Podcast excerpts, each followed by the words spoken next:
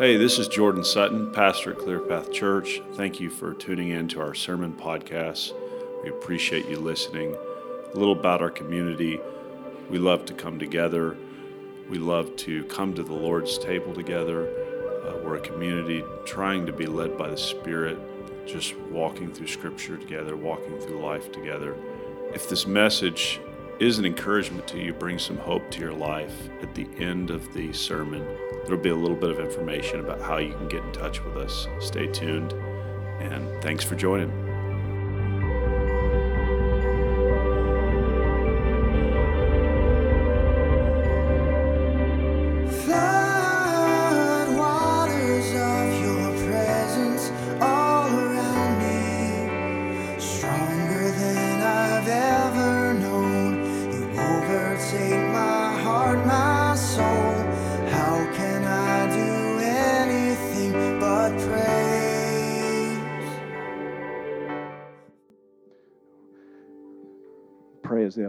Paul prayed, that a spirit of res- wisdom and revelation would come over us, that we might know who you are, we might know what we're called to be, we might know all the things that you've given for those who believe.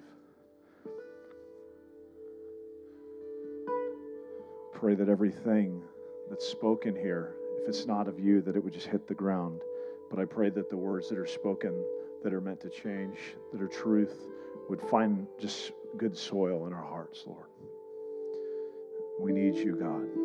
We need you, Lord. God, I need you this morning. In Jesus' name. Everyone said, Amen. Let's give the worship team a hand. That was amazing.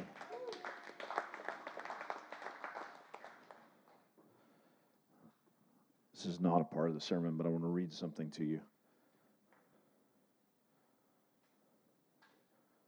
Is from 1 John 2 15 through 17. It says, Do not love the world or the things in this world. If anyone loves the world, the love of the Father is not in him. For all that is in the world, the lust of the flesh, the lust of the eyes, the pride of life, is not of the Father, but is of the world. The world is passing away, and the lust of it. But he who does the will of his Father, the will of God, abides forever. That's 1 John 2 15 through 17. Lord, put that on my heart as we were praying this morning.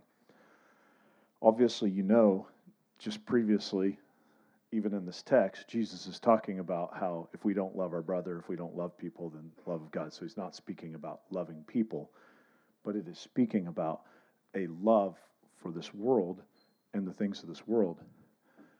And I think that if I'm honest with myself, over the last six, nine months, year, God has been just increasingly dialing up. He's been increasing the magnifying glass of my own life to realize how much I've tolerated a love for the things of this world. When I read the stories of Jesus during Lent, I realize I realize that even more. And I just feel like there is a call I just I want to I want to keep saying it at the at the beginning of this time. We talked about repentance and beginning of the season and Ash Wednesday. But I do believe that there is a call right now. And sometimes like I don't know how to explain this, but when you're walking with the Spirit, God is always saying all of His truth all the time. Does this make sense? Like He's always speaking love, He's always speaking justice and mercy. But he somehow is speaking specific truths at specific times as well. And I believe there is a call unto a set apart life. Just in the season, it's like the Lord just keeps speaking over and over again, like, you've tolerated things that I don't want you to tolerate, that I'm not allowing you to tolerate anymore. And um, and so I we, we started this year in fasting, and I've been praying about this, talking with Andrew about this the last couple days. We, a few weeks ago, had talked about coming back and doing some fasting this week.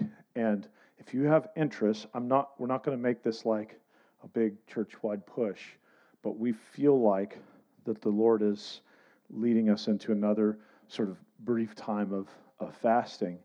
And um, I don't want to say too much more about it, but I just feel like that there's going to be people this morning that you're going to hear me talking about it, this call into this life, and it's going to it's going to resonate with you. And so, if you want to be um, in on some more extended fasting, we're going to do. Just come find me.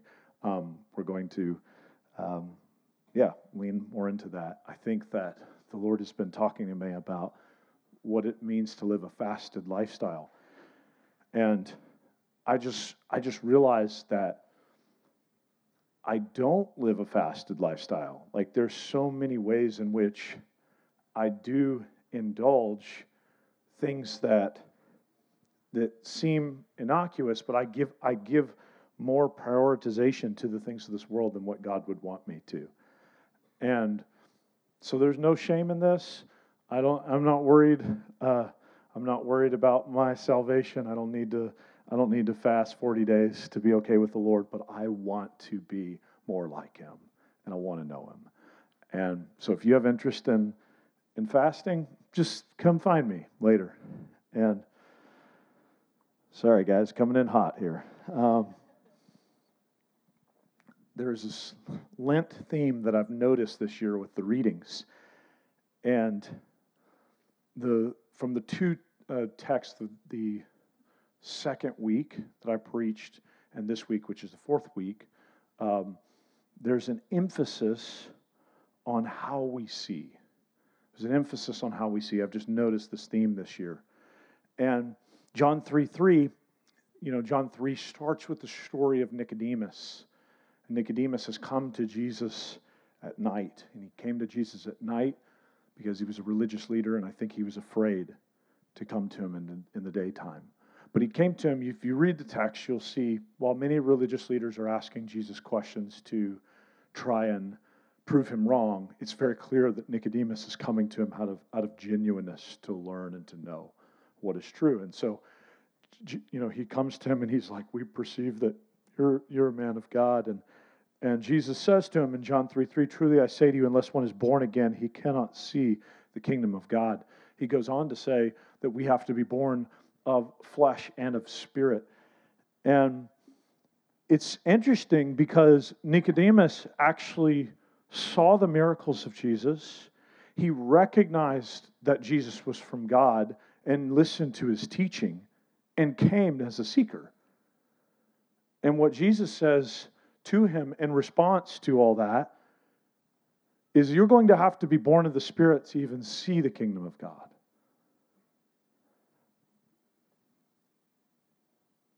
And I just, I, I really believe there is a, there's an emphasis on this season. There's emphasis on us see, being able to see rightly what God wants us to see. Um, this week, I was skiing, and I, uh, we had, I've been using the same ski goggles since I was in ninth grade. Ski every year. It's like it's the it's my favorite favorite hobby, and uh, and anyways, I always say that to my kids. I've been using these since I was your age, you know, like Grace in quite ninth grade, but um, this year those goggles finally just fell apart. Like I was just having lunch and just every all the foam just peeled off of them. And my dad, you know, like that whole scripture that, you know, where where Abraham takes his son and he's going to sacrifice him. And he doesn't sacrifice him, but there's a ram caught in the thicket. And he's like, Look, the Lord provides. And so, as the Lord would provide, um, my, my dad um, put his goggles over by the fire and it like heated up the screen so that there was like half of the goggles were just complete fog. And he was like, Well, I'm going to get some new goggles. He's like, You can have these. And I was like, Sweet, they'll have to do. because I don't have $100 for some new goggles. It was a snowy day, overcast, and half of most of my most of my goggles were just just like you know like you know First Corinthians looking through a mirror dimly lit, and look at all these Bible jokes. Um, anyway, I didn't see anything that day. I just felt the mountain. And but I have skied a couple times in blizzards. One time I skied in a blizzard, two, actually two times I've had this happen, where it was so there was so much snow and like condensation that like I wouldn't be able to see this this stool right here. And so it's like you can't even see like your feet when you're skiing and something like that. It just feels like you're skiing into this eternal abyss, like you know, out in space, just skiing. And I'm trust me, I wasn't skiing fast. I'm just like slowly trying to get down the mountain. Um, but I feel like that the way we have allowed ourselves to live, we we it's like we have goggles completely fogged over.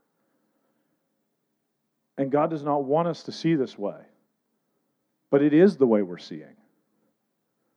Not for all of us all the time, but for many of us, lots of times.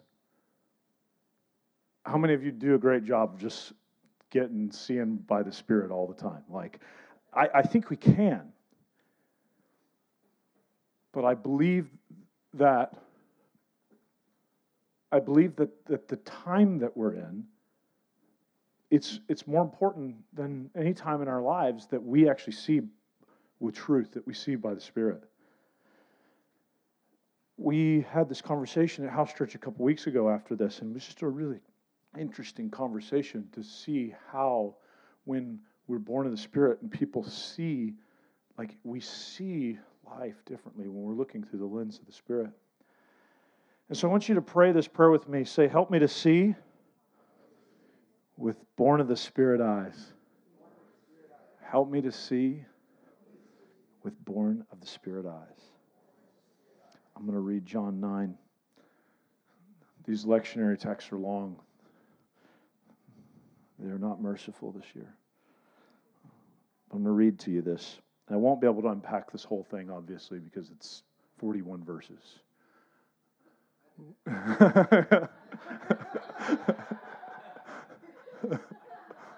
nice.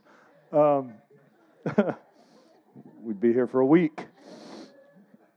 As he passed by, he saw a man blind from birth, and disciples asked him, Rabbi, who sinned, this man or his parents, that he was born blind? Jesus answered him, It was not that this man sinned or his parents, but that the works of God might be displayed in him. We must work the works of God, of him who sent me, while it is day. Night is coming when no one can work. As long as I am in the world, I am the light of the world. Having said these things, he spit on the ground and made mud with saliva. Then he anointed the man's eyes with mud and said to him, Go wash in the pool of Siloam, which means sent. So he went and washed and came back seeing. The neighbors and those who had been who had seen him before as a beggar were saying, Is this not the man who used to sit and beg? Some said, It is he. Others said, No, but he is like him. He kept saying, I am the man. So they said to him, Then how were your eyes opened? He answered, The man called Jesus made mud and anointed my eyes and said to me, Go to Siloam and wash.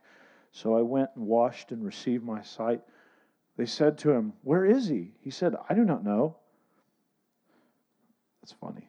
Uh, they brought to Pharisees the man who had formerly been blind. Now it was a Sabbath day when Jesus made the mud and opened his eyes, so that the Pharisees so the Pharisees again asked him how he received his sight, and he said to them, He put mud on his eyes, and I washed, and I see. Some of the Pharisees said, This man is not from God, for he does not keep the Sabbath.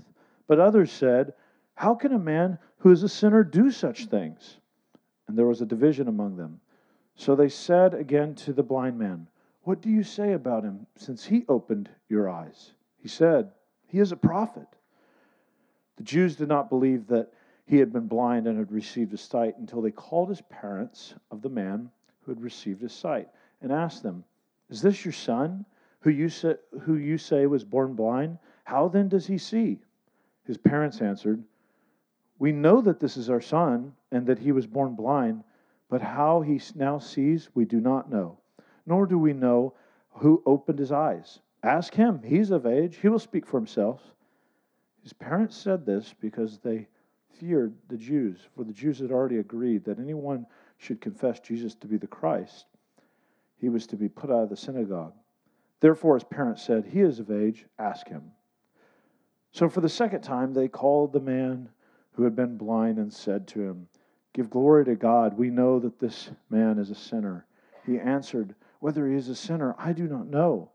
One thing I do know, though, is that I was blind and now I see. They said to him, What did he do to you? How did he open your eyes? He answered them, I have already told you. You, wouldn't, you would not listen. Why do you want to hear it again? Do you want to become his disciples? And they reviled him, saying, You are his disciple, but we are disciples of Moses. We know that God has spoken through Moses. But as for this man, we do not know where he comes from. The man answered, Why, this is an amazing thing. You don't know where he comes from, and yet he opened my eyes. We know that God does not listen to sinners. But if anyone is a worshiper of God and does his will, God listens to him. Never since the world has begun has it been heard of that anyone opened the eyes of a man born blind. If this man were not from God, he could do nothing. They answered him, You were born in utter sin, and you would teach us? And they cast him out. Then Jesus heard that they cast him out, and having found him, he said, Do you believe in the Son of Man? He answered, uh, and who is he, sir, that I may believe in him? And Jesus said to him, You have seen him. It is he who is speaking to you. He said, Lord, I believe. And he worshiped him. Jesus said, For judgment I came into this world, that those who do not see may see, and those who see may become blind. Some of the Pharisees near him heard these things and said to him, Are we also blind? Jesus said to him, If you were blind, you would have no guilt. But now that you say we see, your guilt remains. Like I said, long passage. I uh,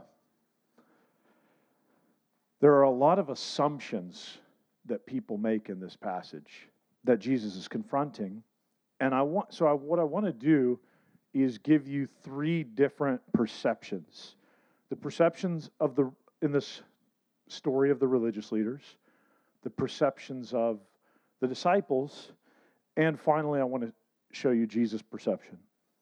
Um, how many of you have ever had an internal dialogue with assumptions that you make, you know, where you get yourself worked up into something?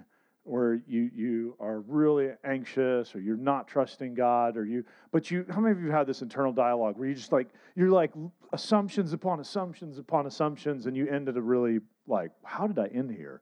And I uh this week I I was thinking about something and began to worry about it and some point, about five minutes into the internal jousting dialogue I was having in my mind, I said, "Oh my gosh, Lord, how like I'm seeking how like how do I not trust you still? How do I still not trust you?" And I said this was really significant for me. I said, "God, would you? I just need a worldview where I just trust in you all the time." And I heard the Holy Spirit speak to me so clearly he said, I will not give you a worldview, but I have given you my spirit who you can walk with. It's the spirit who leads us into all truth. I, will talk about the worldview in a minute of these two groups of people. But we think that we can get all of the catalog of truth right in our brain, like every every part of the kingdom. We just get it all right, and then we'll be okay. But here's what Jesus says in John 16. He says, I still have many things to say to you, but you cannot bear them now. However, when He, the Spirit of truth, has come, He will guide you into all truth. For He will not speak of His own authority, but whatever He hears, He will speak, and He will tell you of things to come, and He will glorify me. For he will take of what is mine and declare it to you. All things of the Father are mine. Therefore, I said, He will take of what is mine and declare it to you. Let me tell you this my greatest work of interpreting Scripture, if I read every commentary for a, for a passage on a Sunday, like every one that's been written since day one, if I do all the best hermeneutics, if I if I preach with, you know, if I do all of the things and I do not have the Spirit, I cannot give you truth that will transform your lives.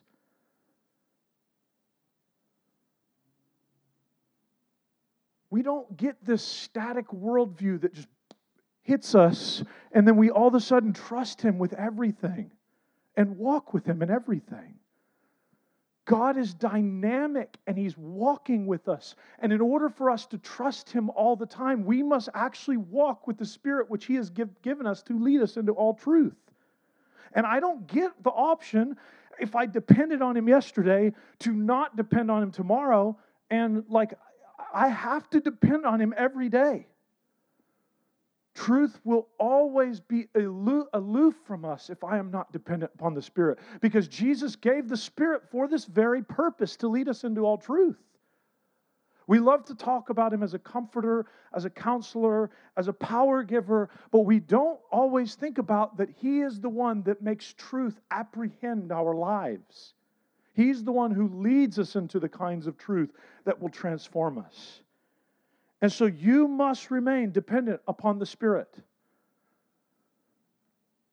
Like, I'm aware, like, I think about it pretty regularly that when I come and preach and I talk to you about things that, like, my opinions can be wrong, and I, I desperately need to depend on the Holy Spirit for truth to be imparted.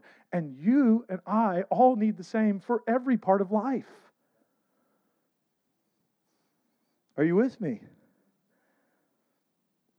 Okay. So I want you to see, because everybody's coming from a worldview here. I, I just look at what the look at what the Pharisees say. I want to start with the Pharisees' judgments, and just let you see what they say. In verse 18 through 24, it says, "The Jews did not believe that he had been born blind, and had received his sight until they called his parents, the man, and received sight, and asked him, Is this your son who has been born blind? How then does he see? His parents answered, We know that this is our son and that he was born blind, but we do not know how he sees, nor do we know why he, who opened his eyes. Ask him, he is of age, he will speak for himself. Key part here. His parents said these things because they feared the Jews, for the Jews had already agreed that if anyone be confess Jesus to be Christ, he will be put out of the synagogue. Therefore, his parents said, He is of age. Ask him. So for the second time, they called the man who had been blind and said, Give glory to God. We know that this man is a sinner. I, I want you to see two, uh, two things here. They've already, they, it's stated here that if anyone confesses Christ, they're going to get thrown out of the synagogue. It also says we already know that he's a sinner. So there's nothing like when they when they're already in, when they're going to the table with that judgment an assumption, they're, they're going to miss the truth. They're exactly like Jesus talks about at the end. They, he is, here, they are those that are becoming blind in the presence of, of truth being presented to them. Their assumptions blind them from seeing the truth. Their perspective, their perspective of judgment shapes the way they see anything that Jesus does or says. Amen? I mean, so a key about miracles, I want you to notice this, is that many times, I would maybe say most of the time, Jesus says something to the effect of, Don't tell anyone what happened to you. Or we don't see them going out and making a testimony. But on this situation, Jesus actually, Jesus actually wants them, he wants the man to go to the pool. He washes it, you know, anoints him with mud. He goes to a pool. He goes to the religious leaders. Like Jesus makes a spectacle of this miracle. And he is revealing a few things. He, Jesus is revealing a few things with making a spectacle out of this miracle. Like he's not, he's not hiding behind this one. He first reveals we'll talk about this later. He first reveals in the first couple verses that it is not sin, it is not the man's fault who has caused him to be born blind, right? The second thing he reveals is Jesus reveals the blindness of the religious leaders by how skewed their perceptions are. It is on public display And everyone who can see it, who's a logical person there, can see that these guys are not going to listen to Jesus no matter what. Like you see what the parents say, they know that a miracle has happened, but they know they're going to get thrown out of a synagogue because because they already think he's a sinner. And so Jesus is revealing many things. He's revealing his love, he's revealing his work in this moment, he is revealing the man's innocence in the matter of his blindness. He's also revealing the blindness of those who are supposedly leading him. This, like one miracle, is like a bomb of revelation of what's happening. Does that make sense? So I want to look more into their judgments. It says, We know that God does not listen to sinners, but if anyone is a worshiper of God and does his will, God listens to him. Never since the world began has it been heard that anyone opened the eyes of a blind man. If this man were not from God, he could do nothing. They answered him, You were born in utter sin, and you would teach us? And they cast him out. So look at this. So not only do they have a judgment towards Jesus, but because the man's story doesn't line up with the way they see things, they already have decided in their mind that he is also a sinner. Right? And I'm going to pause. We're going to move on to the disciples, but I want, I want to make this point. It's very easy for us to look at the lunacy, like the ridiculousness of the religious leaders of the day, and see them as something and completely other to us. It's very easy for us to remove ourselves from seeing them like ourselves in that part of the story. But I, I wanted, I felt like I was supposed to tell you this this morning, many of us have assumptions and judgments that are blinding us from seeing Jesus work in front of us.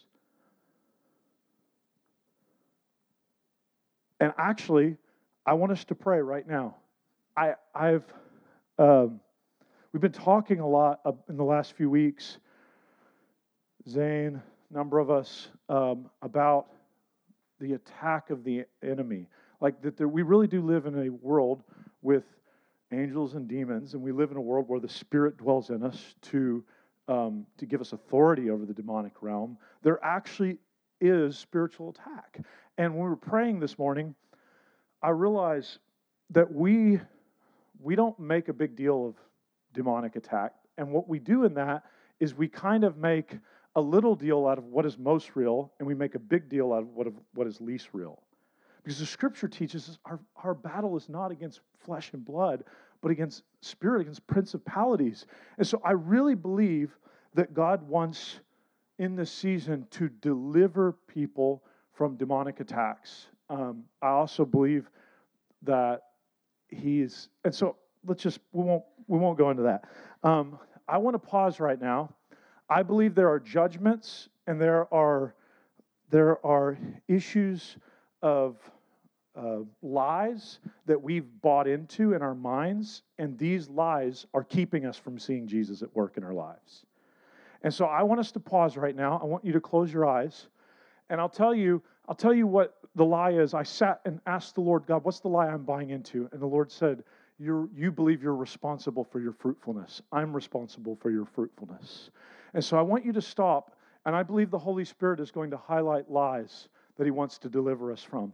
And if you if you feel like the Holy Spirit shows you an area of distrust, an assumption, a judgment, a lie that you bought into, I want you to just stand just where you are. So let's close our eyes. Holy Spirit, come right now. Search our hearts. As something comes to your mind, I just want to encourage you to stand. We're going to keep waiting. Holy Spirit, come right now. Speak, speak, speak. God, I speak to every lie right now. We hand them to you. You're, you're the only one who can take away the lie and replace it with truth. I can't even do that equation myself. And so, Lord, I just pray, God, I'm not responsible for my fruitfulness. And whatever lie we've bought into right now, I just, I command that the Spirit of truth would come and that you would lead us into truth, that we would not climb our way into truth, but that we would let the Spirit lead us into truth. And so, Jesus' name, I pray that you would deliver us and, and um, save us and redeem us from lies that we're believing. Right now, by your power, in Jesus' name, do it. Amen. If you're standing, look around. There's no shame. because there's a bunch of us, and I would have stand. Um, but yes, you could sit down.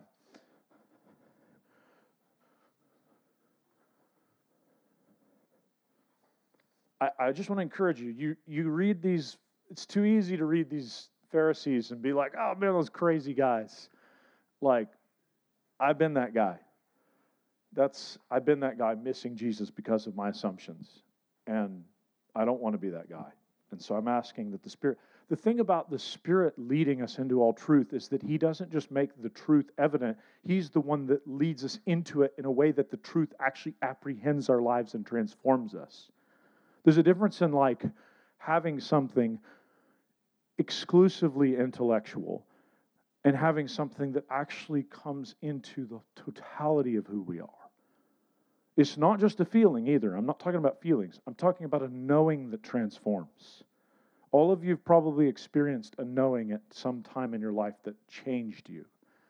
And I believe the Spirit wants to lead us in a truth that changes us. Okay. Um, okay, that's the that's the sight or the perception of the Pharisees. I want you to see the disciples. They're even more humorous to me.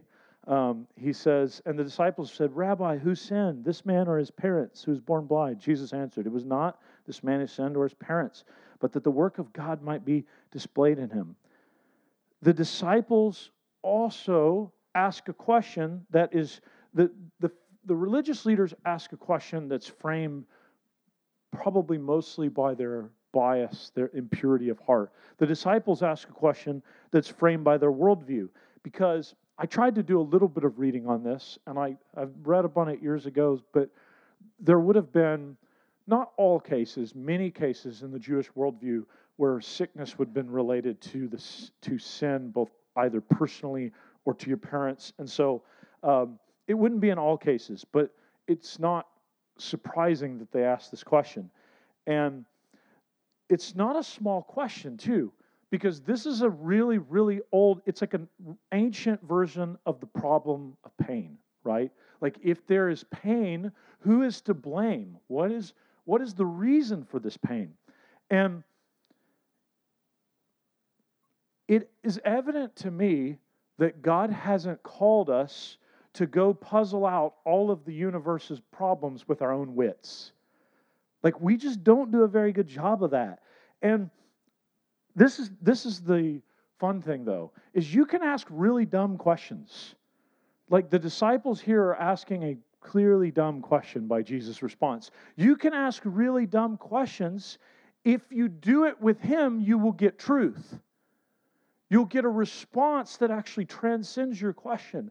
But if you go about inquiring without simply asking God in the process, what does he have to say? It's a really bad idea like going about inquiring about who he is and you know what the world has to say about meaning like trying to puzzle these things out on your own is going to be the thing that leads you down a very you know very dark path.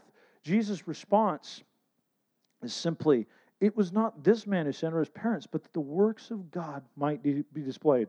When i thought about a title for this sermon i, I hate titles I normally just, Ryan Brewer does our podcast. You listen to this. What's up, Ryan? We love you guys. And he's he's asked me, what do you want the title to be? I'm like, I don't know. Make up whatever you think it should be. But this week, I thought the title, see, where is, is that that the works of God might be displayed. That the works of God might be displayed. That's what Jesus says. And I want to take this bigger in every part of life is that God is always wanting to display his works in you.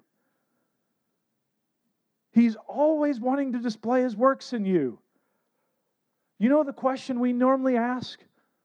Why am I here? What, what happened to make me here? Was this my sin? Was this my bad decision? Do you know what Jesus does? He takes them away from the cause and brings them to the effect. I can always ask the question how is your work being revealed in this moment? No matter if it's my stupidity, my complete disobedience, or somebody else's disobedience, or somebody else's stupidity, I can always ask the question where are you being revealed right now?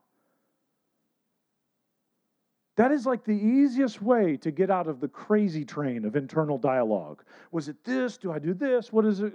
If I just stop and go, God, how are you being, how is your glory being revealed in this moment? Where are you in this moment? And like, this is a man, this is not like an inconsequential thing. This is a man who has been blind his entire life and has had to beg for his living. So this isn't like, this isn't Jesus saying it on some, this is a very consequential thing that Jesus says that the works of God might be displayed in him. You will never go wrong with asking, you can never go wrong with asking the question, How are your works being displayed in this moment? That is always a faith question. There are questions that are full of doubt, and there are questions that are full of faith, and that is, that is always a question that brings me to faith. I don't even think that it's for sure that Jesus is saying here that God caused this man to be blind. Let me just address that for a moment. It's, pro- it's too easy to jump to that conclusion that Jesus caused this man to be blind. He's pulling them off of cause and he's pulling them onto the effect. The effect of this man's life in this story is that God's glory will be displayed through his healing. Amen? How many of you spend a lot of time stressing about why am I here where I am? What do I need to do to get out of here? Like, just if you feel that, just ask this question God, where are you being revealed in this moment? The NIV says the glory of God being revealed. So, this is, we have essentially two options in life. And this is like, if you want to talk about what is a spirit, spirit born eyes, we can see we can form judgments from our own worldview. We can form judgments from our own worldview, or we can see God being displayed in everything around us. Those are the two pathways that we have to choose. It's the pathway of the tree of the knowledge of good and evil, it's the pathway of the tree of life. We can choose to try to formulate why and what and how, or we can stop and just go, God, how is your glory being revealed right now?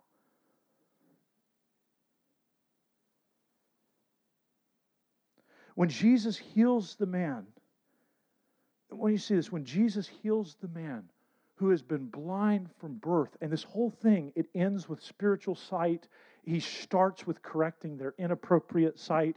And all of the middle of this, the miracle is a healing of sight. And it says, it says he anoints his eyes with mud. And how many of you have ever like tried to read on why mud? Come on. I know you've done this is like I was like rabbit trailing on this for like an hour and I'm like, ah, this is this is pointless. No one knows.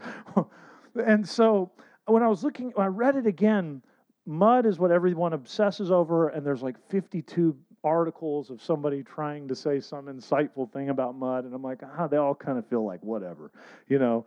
But the one thing that does stand out to me that I never actually saw was it says he anoints his eyes with mud. He doesn't just rub mud on his eyes, it says he anoints him. He anoints his eyes with mud. Jesus isn't just being cheeky here, he's doing something very profound. It, actually, the Old Testament reading for this week is 1 Samuel 16. And in 1 Samuel 16, we see Samuel coming to David, and David is out with the sheep, and you know the story. Samuel comes and he looks for the king who is God is going to anoint. And he brings in the brother and he's like, No, it's not this one, and the next brother, and the next brother, and the next brother. And they're like, Well, we do have one more that's out. And what God tells Samuel was he said, I do not look with outer appearance, but I judge in the heart. And this is a man who has been accused by his entire culture, his entire worldview, that he has either had some great sin or his parents have had some great sin, and everybody believes it. And Jesus is looking upon this man, and he says, It's not anybody's sin. but that the glory of God would be revealed in him. And in that moment, he anoints the man's eyes, which is such a profound thing to me. He does not just spit and rub mud in it, he anoints the man's eyes. And he goes into the pool and he washes, and the entirety of the region sees this miracle. And all of, the, all of it's revealed in one moment. The religious leaders' malintent, the miraculous working of Jesus, the grace and mercy that has now absolved this man of this public view of like some sin causing this. All of this is revealed in one moment of Jesus' anointing.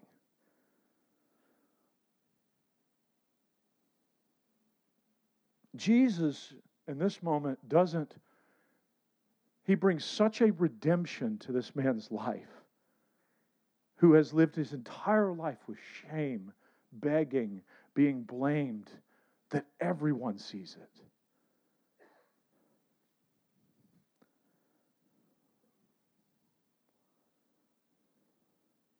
Then the Pharisees he says at the end, he says he came into the world to make the blind see and those who see and, and those that see blind.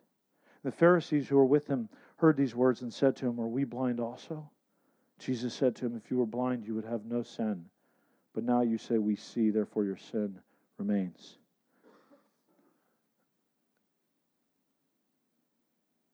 I don't have time to completely unpack this.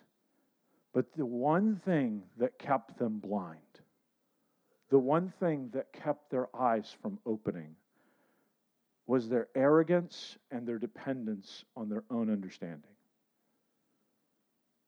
Their arrogance and their dependence on our own understanding.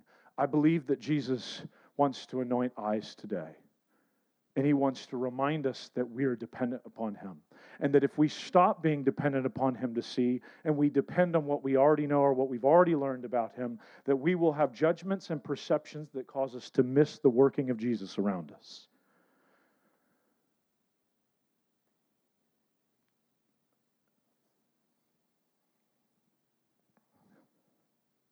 Let's just pray for a minute. Just close our eyes. Lord, I pray that you would anoint eyes this morning. Lord, I pray that you would anoint eyes this morning. God, let us not depend on our own understanding. Let us depend on you. I pray, like, oh, I pray it would be radical the way we would depend on you. Everything. God, I thank you. Before we could lift you up in praise, you were lifted up in pain. God, when we take this communion, I pray we would not take it in vain. I pray that you would make this body, God, you would make this body one that, that feels the holiness of a call. That we would not have a, a casual faith, but we would have a broken and believing faith, God. So, Lord, we just exalt you this morning. We exalt you, Jesus. We exalt you, Jesus. You were lifted up for us, Jesus.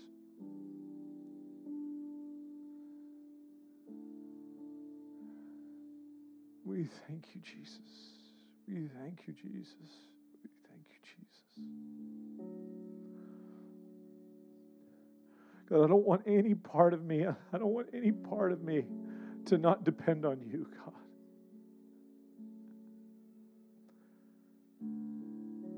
There's so much left of me, and I want it to be yours, God.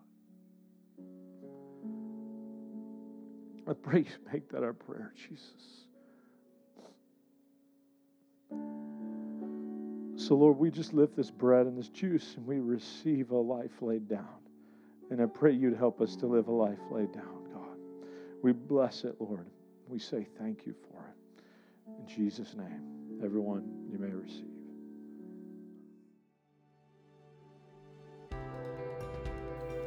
We hope you enjoyed this episode from Clearpath Church in Dallas, Texas. If you'd like more info, to visit us on a Sunday morning, or to subscribe to our newsletter, check us out at www.clearpathdallas.com. Follow us on Instagram at ClearpathDallas. Thanks for listening.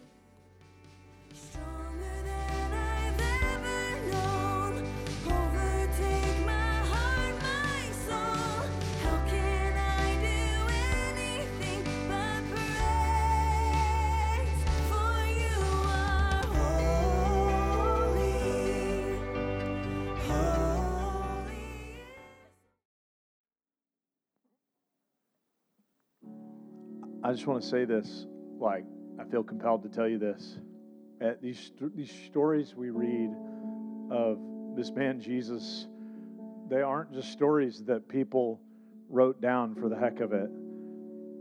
There's a man, Jesus of Nazareth, and he walked the face of this earth, and he healed the blind, and he opened the ears of the deaf, and he raised the dead, and he raised again on a third day. And this gospel is real and it's alive in us. And this is this is the life we're called to. Like nothing nothing else nothing else matters. And so I'm just like I'm in a place where I'm realizing like the remaining brokenness in me and I just I just want him to be full in me. I want him to be full in me and I believe that if we go on that journey together, he can be full in us. And and so, Lord, for what it's worth, God, I pray that you would help us to see, God. God, even if we uh, aren't ready to walk in the power, I pray that you would help us to see, that you would help us to see rightly and to see truly, Lord, to be full of love,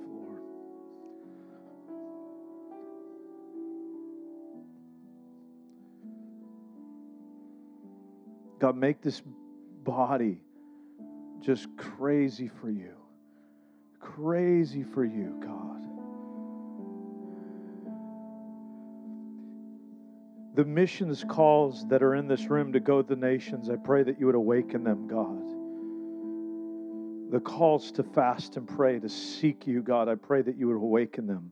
God, the calls to go preach on corners, I pray that you would awaken them, Lord. The calls to go and to share your name, God, I pray that you would awaken them, Lord.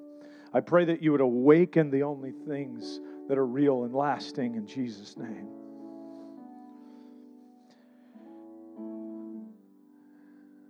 Can we all say amen?